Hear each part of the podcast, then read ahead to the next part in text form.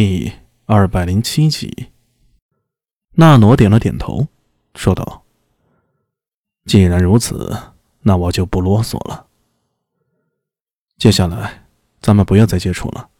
有什么事情，我会设法和你联络，或者你到青龙寺那边与我联络。怎么？我觉得长孙老贼会盯上我，所以要特别小心。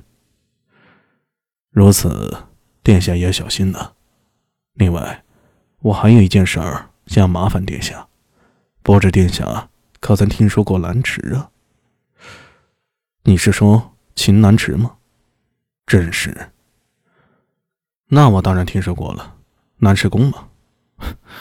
不过南池只是一个传说，究竟在何处，无人知晓。大师，怎么会突然问起这个问题啊？说实话。若你不提起，我甚至都记不得了。前些日子，我在殿下书房里看到一本杂书，好像是一个叫什么华的人所写，还是个宰相的。张华，没错，就是他。他在书里提起到了兰池，并且谈及一个叫韩忠的人。我知道此人，先秦术士。秦始皇登基之后。为求长生，曾命大批术士出海寻求长生不老之药，最有名的就是徐福。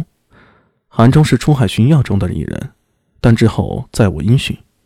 汉时，他的后代曾出现过，并且向汉元帝展现了非凡手段。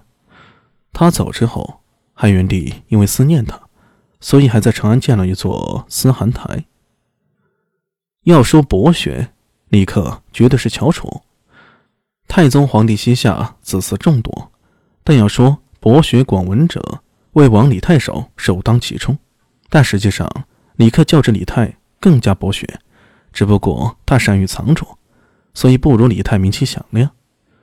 纳罗连连鼓掌，说道：“哈哈哈，殿下果然厉害。但他和蓝池有何关系啊？殿下，我虽不知道。”南池究竟是什么存在？但据说韩忠曾在那里修行。所以呢？你难道不认为南池很神秘吗？李克摇头，苦笑道：“大师啊，你就别再吞吞吐吐了。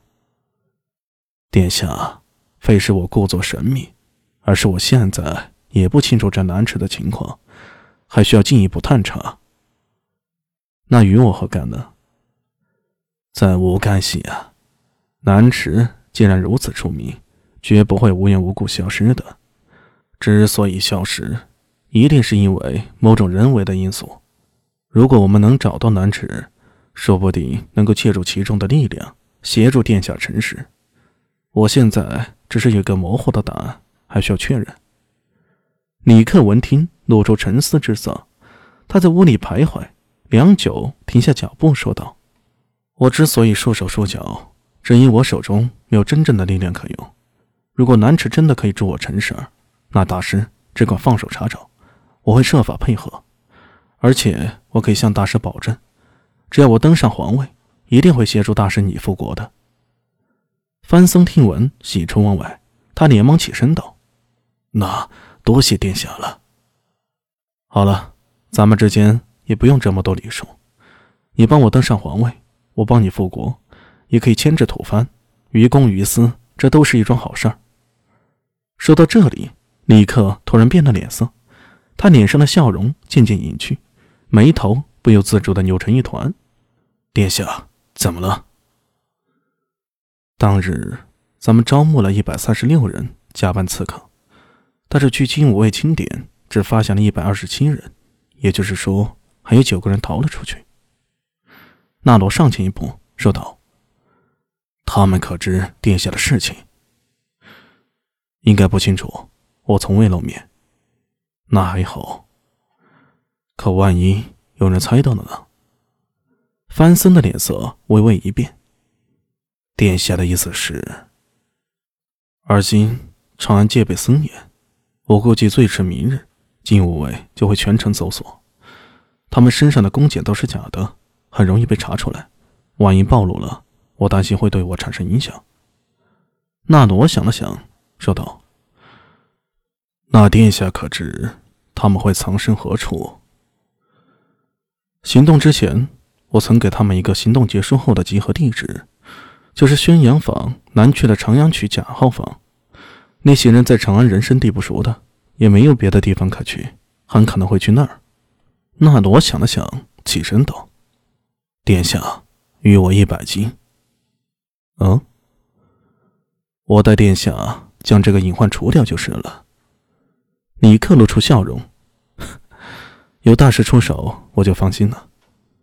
那事不宜迟，我现在就过去。拖得越久，破绽越多。处理这些人之后，我会在青龙寺留下信息。如果殿下找我的话，也可以通过青龙寺传递。还有就是南池的资料，还要劳烦殿下费心了。大师放心吧，我会记在心上的。告辞。范僧说完，转身就出了书房。等李克走到书房门口的时候，已经不见他的踪影了。嘴角微微一翘，他的脸上闪现出一抹诡异的笑容。复国，复国倒是也可以啊，但绝不会是你来做主。天竺四国的存在，与我大唐有天大的好处。可以牵制吐蕃的兵马，如此重要之地，我怎么可能给你一个番僧呢？纳诺儿婆眉，等这件事情结束，也就是你上路之时了。说完，他转身回屋，在书桌前坐下，拈起了一粒浆果，丢进口中。兰池，寒中。他站起身来，走到书架前翻找。兰池。究竟有什么秘密啊？那范僧无利不起早，他既然对蓝池如此上心，定有玄机啊！